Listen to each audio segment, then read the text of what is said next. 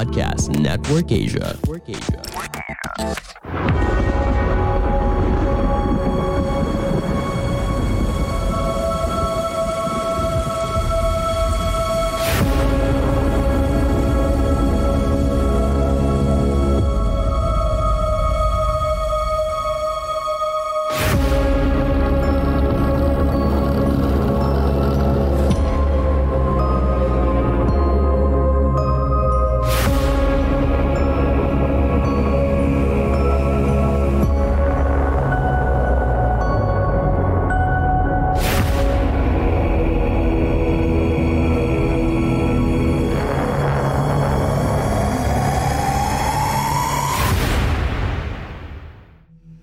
Halo semuanya, selamat datang di podcast dengerin horor.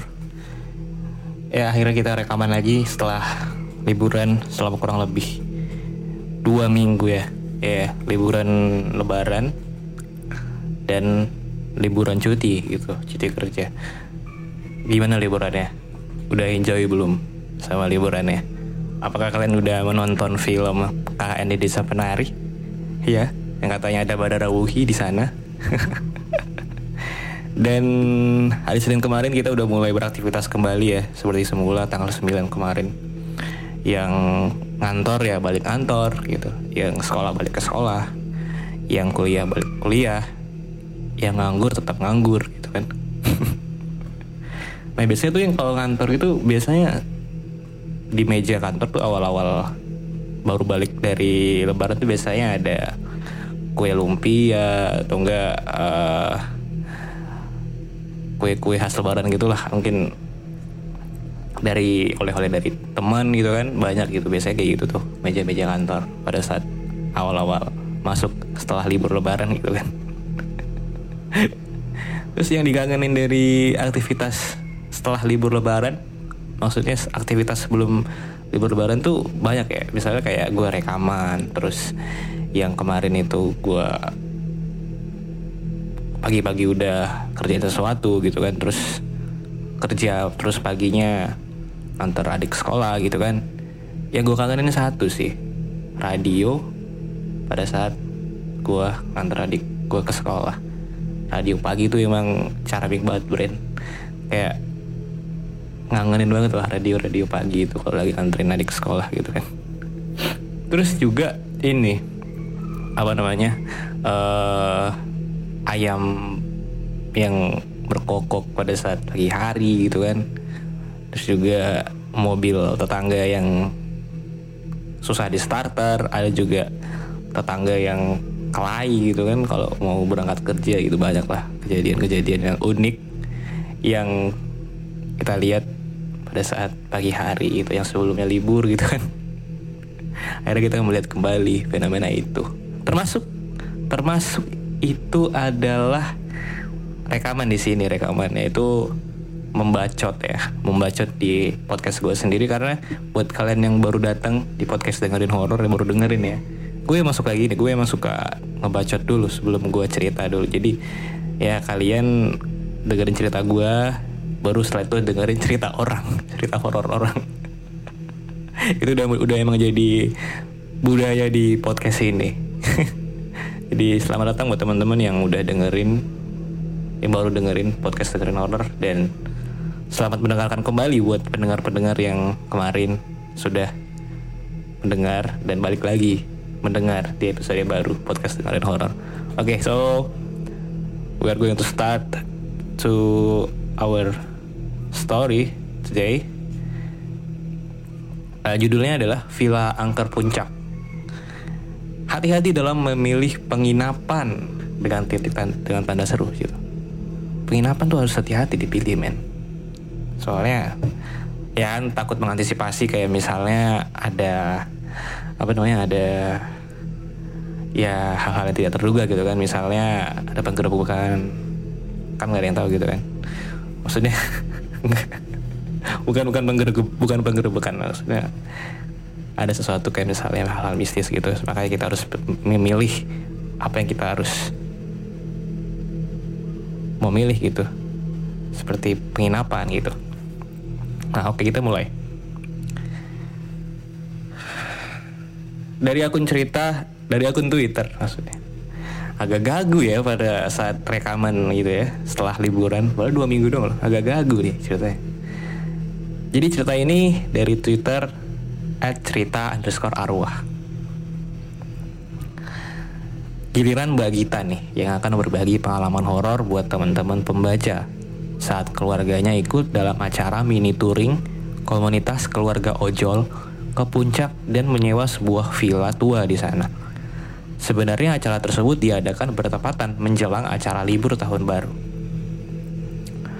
2017. Niatnya liburan mini touring untuk bersenang-senang melepas penat. Eh, kok malah pulang ke Jakarta membawa oleh-oleh yang tidak diinginkan. Bagaimana kita selengkapnya? Check it out. Bismillahirrahmanirrahim. Suami Mbak Gita yang sebut saja namanya Mas Sigit adalah seorang driver ojol yang super yang supel dan ramah. Ia aktif mengikuti kegiatan sosial seputar komunitas ojolnya itu untuk menambah pertemanan dan persaudaraan di antara para pengemudi ojol lainnya.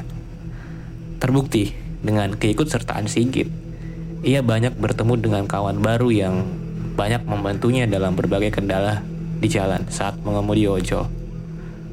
Ternyata, persahabatan komunitas ojol mereka tidak hanya saat berada di aspal yang sama, melainkan para istri mereka pun saling mengenal satu sama lain karena sering mengadakan acara gathering yang diadakan pihak panitia.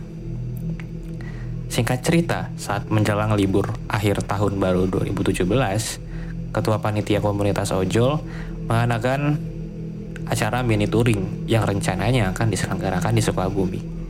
Namun, karena banyak dari mereka yang saat itu berbenturan waktu dan tidak bisa mengikuti acara tersebut, akhirnya acara gathering ini, acara gathering mini touring itu dibatalkan.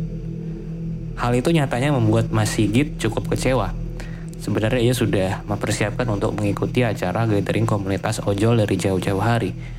Namun nyatanya, ia harus menerima kenyataan acara itu dibatalkan. Tak putus asa, Mas Sigit lalu mengajak temannya Eko dan Wasidin untuk membuat acara mini touring antara keluarga mereka aja untuk menginap di Villa Puncak. Rupanya, ide Mas Sigit bisa diterima oleh Eko dan Wasidin yang kebetulan mereka pun bersedia untuk menyewa Villa Puncak. Apalagi Wasidin, notabene asli orang daerah Bogor. Ia paham tempat-tempat yang akan mereka singgahi nantinya ketika mini touring ke puncak berikut penginapan murah, namun bisa untuk menampung sekaligus tiga keluarga. Di hari yang ditentukan, Mas Sigit serta Mbak Gita membawa aslan, lintang, dan juga beberapa perlengkapan pakaian mereka dalam acara mini touring tersebut. Mereka berangkat dari Jakarta dari pukul 05 pagi setelah sholat subuh. Keluarga Eko dan Wasidin saat itu nyatanya sudah terlihat menunggu di bawah jembatan halte Cawang, yang di mana itu adalah titik temu mereka sebelum berangkat touring bersama ke Villa Puncak. Sebelum touring, seperti biasa guys, kita berdoa dulu ya. Aba-aba dari Mas Wasidin, selaku leader rombongan. Setelah semua siap, tiga motor mereka pun melaju bersama, menembus gelapnya pagi hari buta. Oh iya, teman-teman, teman-teman di sini, aku ceritakan dulu ya. Jadi, runtutannya itu yang pertama motor Mas Wasidin dan istri serta anaknya berusia 7 tahun. Yang kedua itu motor Mas Sigit yang membawa Mbak Gita Litang eh Litang Lintang 1,5 tahun dan Asla 5 tahun. Nah, di posisi terakhir ada Mas Eko sama istrinya yang lagi hamil 6 bulan. Mereka melajukan motornya dengan kecepatan normal sambil menikmati perjalanan mini touring sampai dengan masuk kawasan puncak. Namun apesnya perjalanan menyenangkan mereka kini berubah karena macet yang disinyalir penutupan buka tutup arah ke puncak dari kota Bogor. Keadaan lalu lintas saat itu sangat padat, benar-benar sampai tidak bergerak. Tak terasa sudah hampir dua jam mereka terjebak macet. Lintang, anak Batita, yang dari Mbak Gita, pun semakin rewel Apalagi perlahan panas terik sinar matahari pagi mulai muncul. Belum lagi ketika istri Mas Eko, Mbak Arum yang sedang mengandung 6 bulan, itu kebelet ingin buang air kecil. Duh, Mbak. Mbak Gita, kayaknya kita nggak bisa deh nerusin sampai daerah atas sana. Ini baru mau naik ke puncak aja udah kejebak macet parah begini. Anakmu lintang kasihan mbak, nangis terus karena kepanasan. Aku juga dari tadi nahan mau buang air kecil. Udah bener-bener di ujung tanduk. Ucap Mbak Arum membuka percakapan. Duh, gimana nih A? Kasihan Mbak Gita sama Mbak Arum tuh. Apa AA, apa AA punya plan lain? Tanya Teh Puspa sambil berbisik-bisik pada suaminya. Mendengar percakapan antara Mbak Gita dan Mbak Arum. Mas Wasidin lalu menganggukkan kepala mengerti akan maksud istrinya itu. Kemudian sebagai leader, ia lalu memberi aba-aba kepada Mas Sigit dan Mas Eko. Git, Eko, sepertinya kita ganti ke plan B aja nih. Tadinya aku mau ngajak kalian tuh menginap di Villa Puncak dekat Bukit Bintang. Tapi karena keadaan darurat begini, kita cari penginapan lain aja deh. Ucap Mas Wasidin. Ya kita sih ikut Kang Idin aja lah. Kan Kang Idin yang lebih paham daerah Bogor. Jawab Mas Sigit. Dan lalu diberi isyarat jempol oleh Mas Eko. Masuk Pak Eko. ya udah, sekitar 500 meter lagi ada masjid nih di depan. Dan tepat di depan masjid itu ada jalan alternatif yang mau ke arah Sentul. Nanti kita belok di sana. Di sana pun seingatku banyak villa penginapan juga dan pemandangannya nggak kalah bagus. Sahut Mas Wasidin atau angkrab dipanggil Kang Idin. Setelah 30 menit, motor mereka mencoba selip-selip dari kemacetan. Akhirnya jalan alternatif yang dimaksud pun kelihatan. Mas Wasidin lalu melambaikan tangan kirinya sebagai tanda inilah jalan yang dimaksud agar dua temannya itu tidak sampai salah jalan. Beruntung saja, jalan alternatif yang dipilih Mas Wasidin ini nyatanya banyak orang belum tahu. Mereka pun kembali menikmati perjalanannya, walaupun kondisi jalan alternatif tersebut agak rusak, sempit, dan juga berkelok-kelok. Tak lama kemudian, kepenatan mereka selama di perjalanan pun dibayar dengan pemandangan hamparan kebun teh di sisi kiri jalan yang benar-benar memanjakan mata. Sepanjang jalan tersebut nampak jarang terlihat ada rumah-rumah warga. Hanya saja ada terlihat beberapa bangunan rumah tingkat yang disewakan sebagai villa. Mas Wasidin sebagai leader beberapa kali terlihat turun dari motornya untuk menanyakan berapa harga sewa villa tersebut. 2 juta kang, harga sewanya. Soalnya ada kolam renang di dalamnya. Mas Wasidin mencoba menengok, eh menengok. Mas Wasidin mencoba menego si penjaga villa tersebut, namun ia masih bersikeras. Sehingga Mas Wasidin kembali memberi aba-aba untuk melanjutkan kembali perjalanan untuk mencari villa dengan budget yang sesuai. Sebenarnya Mas Wasidin, sebenarnya Wasidin sendiri tidak tahu apakah selain dari villa tujuan utamanya itu, entah masih adakah villa lain yang bisa menampung keluarga mereka dengan budget yang sesuai. Pertanyaan itu terus muncul di benak Mas Wasidin setelah mencoba hampir menyinggahi lima villa yang ada di sana, dari kelima villa tersebut, rata-rata mereka memasang tarif sebesar 1,8 juta hingga 2 juta, hingga 2,5 juta. Ada pula penginapan semacam hostel dengan harga per kamar 450 ribu sehari, tapi menurut Mas Eko dan Mas Sigit, mereka keberatan jika mereka tinggal di penginapan seperti hostel. Ah gak seru dong Kang Idin Kalau jauh-jauh ke puncak cuma nginep di hostel kayak gini Mana mahal lagi Kan rencananya kita mau nginep di villa Kang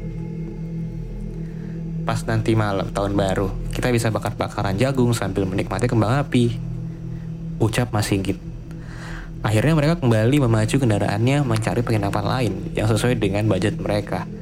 Hingga secara tidak sengaja, Mas Sigit kemudian membunyikan klakson empat kali kepada Mas Wasidin.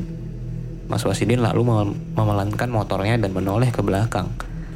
Dari arah belakang Mas Sigit memberi isyarat tangan yang menunjuk ke arah kanan jalan.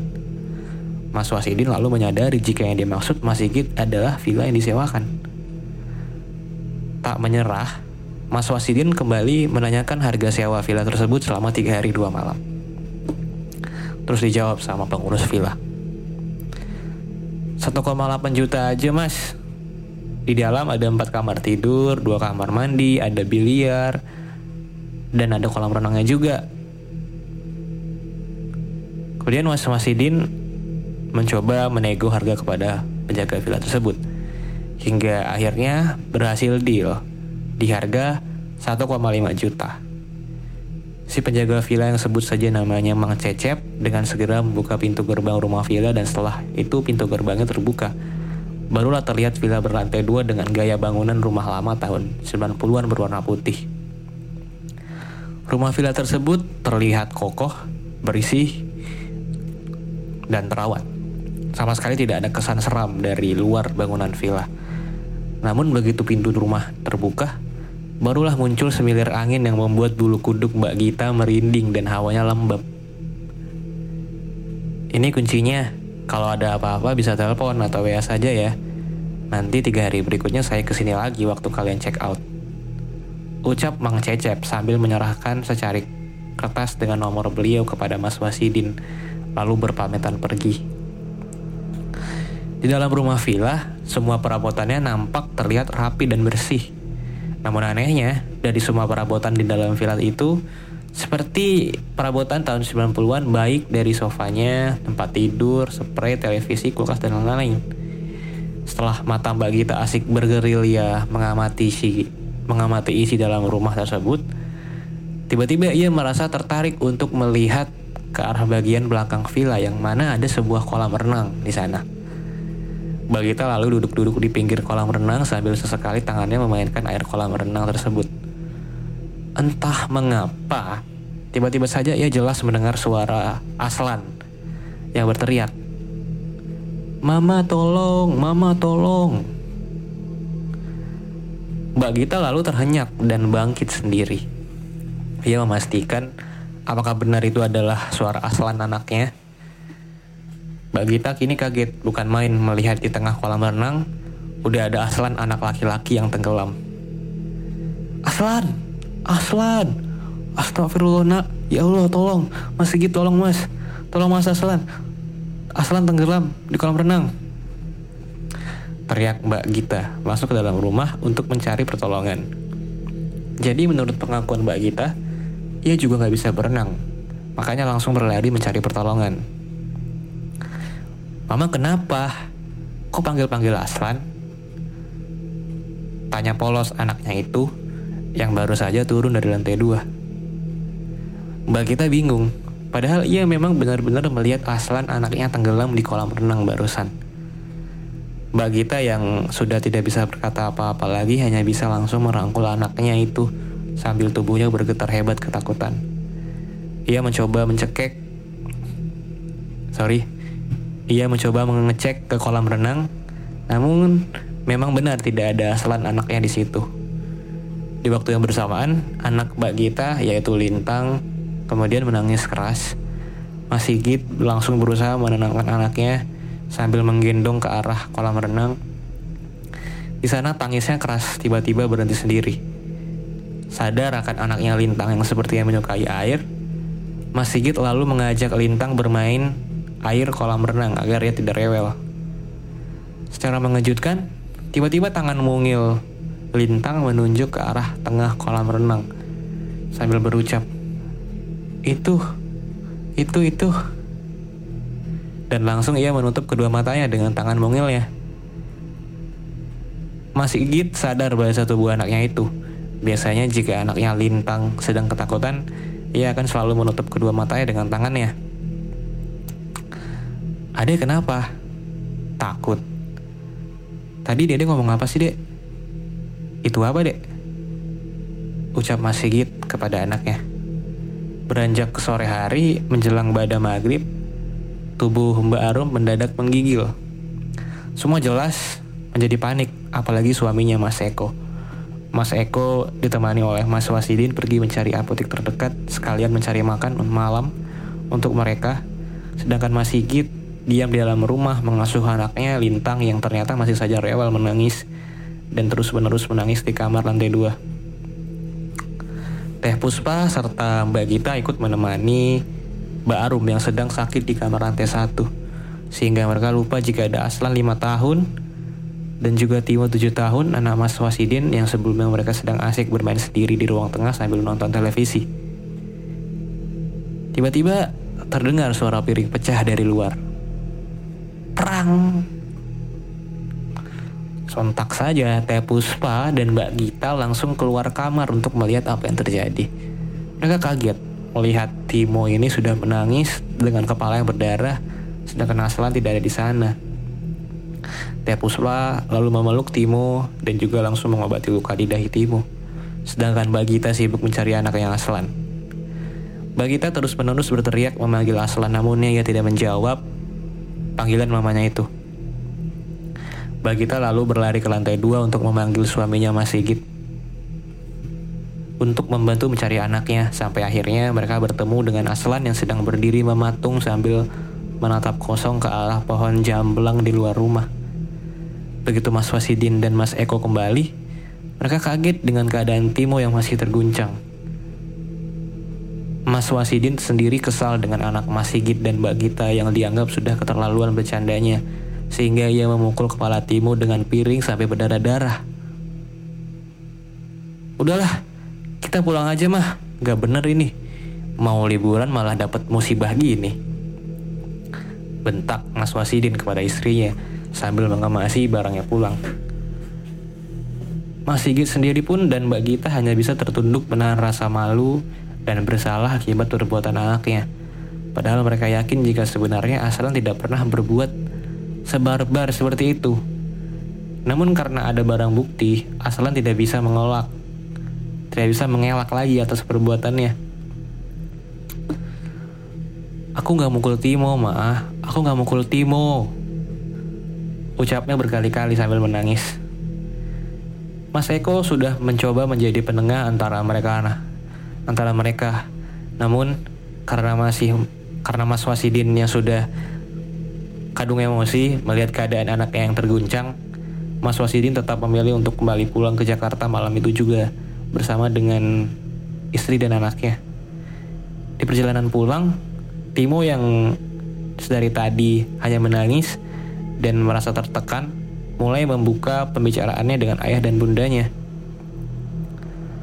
Ayah, ayah, tadi sebelum Timo dipukul Aslan, Timo lihat ada pocong ayah. Pocong itu serem banget tapi nggak tahu kenapa. Pocong itu malah deketin Aslan. Dan tiba-tiba Aslan lari sambil Aslan lari ambil piring ke dapur. Terus pukulin ke kepala Timo. Ujar Timo. Mas Wasidin awalnya tidak percaya ucapan anaknya itu. Tapi setelah ia dan Teh Puspa pikir kembali mungkin ada benarnya juga ucapan Timo tapi jika memang demikian berarti bisa jadi tubuh Aslan sedang dikendalikan oleh sesuatu. Di sisi lain, setelah kejadian aneh tersebut, Aslan kini agak berperingai aneh. Ia hanya diam mematung, tidak bersuara, tidak mau makan, dan terkadang bisa tiba-tiba berlari dan tertawa sendiri. Di tengah malam, Mas Eko, suami Mbak Arum, terbangun melihat istrinya sudah tidak ada lagi di sebelah tempat tidur dan keadaan pintu kamar yang terbuka membuat Mas Eko agak sedikit panik. Ia paham istrinya adalah tipe orang penakut, apalagi saat mau ke kamar mandi di malam hari, pasti ia akan mau meminta ditemani Mas Eko. Mas Eko lalu berjalan keluar ke arah kamar mandi namun kamar mandi itu kosong. Saat Mas Eko mau berjalan ke arah lain, ia jelas mendengar suara istrinya berteriak. Mas Eko lalu berlari ke arah sumber suara yang rupanya dari bagian kolam renang rumah villa tersebut. Mas Eko langsung memeluk istrinya yang bergetar ketakutan itu dan membawanya masuk ke dalam. Ternyata akibat dari teriakan kencang Mbak Arum, ikut membangunkan Mas Sigit dan Mbak Kita di lantai dua. Loh, ada apa ini? Tanya Mas Sigit keheranan yang melihat Mbak Arum sedang menangis di pelukan Mas Eko. Dengan nada yang bergetar, Mbak Arum menjelaskan jika tadi saat ia sedang tidur, ia seperti sedang terhipnotis oleh sosok perempuan yang membangunkannya. Perempuan berambut panjang, berkulit pucat, lalu berjalan ke arah kolam renang villa dan setelah ia berhenti, ia membalikkan tubuhnya dengan wajah benar-benar sangat menyeramkan, layaknya wajah kuntilanak. Sontak saja hal tersebut membuat Mbak Arum ini menjerit ketakutan. Di saat yang sama, handphone Mas Sigit berdering. Ia melihat di layar handphone Mas Wasidin menelponnya. Mas Sigit langsung menjawab telepon dari temannya itu. Dari seberang sana terdengar suara Mas Wasidin yang agak panik menanyakan keadaan mereka di villa tersebut. Mas Sigit lalu menceritakan jika barusan tadi kini giliran Mbak Arum yang terkena teror dari villa tersebut karena ia ditampakkan sosok kuntilanak. Kemudian jawaban Mas Wasidin membuat agak panik. Mas Sigit dan Mas Eko. Sebaiknya cepat kalian pergi dari villa itu. Itu adalah villa angker Tadi anakku sudah menceritakan semuanya. Cepat kalian keluar saja segera. Ucap Mas Wasidin memberi peringatan. Mas Sigit lalu mencoba berdiskusi dengan kakaknya. Aslan sering menatap kosong dan berbicara. Antar aku pulang, aku mau bersama bunda. Ini bukan rumahku. Karena dirasa ada yang tidak beres atas saran Mas Wasidin, Mas Sigit diajak bertemu dengan pamannya yang paham ilmu kebatinan Baru juga mengucap Assalamualaikum, Paman Mas, Mas Wasidin tidak menjawab salam mereka dan malah berkata, Habis dari mana kamu Idin? Pulang bukannya bawa oleh-oleh, malah bawa pocong kecil ke sini. Jawab Paman Wasidin. Anak ini ditempelin sosok pocong, tapi dari ukurannya terlihat masih anak-anak. Bawa anak ini kembali ke rumahnya. Nanti sosok pocong itu akan keluar dengan sendirinya. Sambung Paman, Was, Paman Mas Wasidin. Mas Sigit dan Mas Wasidin saling bertatapan. Mereka heran Paman, Paman Mas Wasidin ini bisa tahu maksud kedatangan mereka. Padahal belum berbicara apa-apa. Mas Wasidin dan Mas Sigit di hari itu juga langsung bergegas membawa Aslan kembali ke villa tersebut dengan mengendarai mobil milik Mas Wasidin agar cepat ke tujuan. Akhirnya, mereka pun sampai kembali di depan villa tersebut. Mas Wasidin lalu menghubungi Mang Cecep karena kebetulan Mang Cecep sedang tidak ada di sana. Berselang 10 menit kemudian, barulah muncul Mang Cecep dengan motornya yang lalu berbahasa basi kepada Mas Wasidin menanyakan perihal kemarin. Langsung saja ke topik inti, ya Mang Cecep. Kami datang ke sini mau menanyakan ke Mang Cecep apa villa ini berhantu ya? Ini anak teman saya sampai ketempelan begini. Belum lagi kemarin sewaktu kami menginap di sini ada banyak kejadian-kejadian aneh. Bahkan anak saya jadi korban kepala bocor. Ucap Mas Wasidin dengan nada meninggi.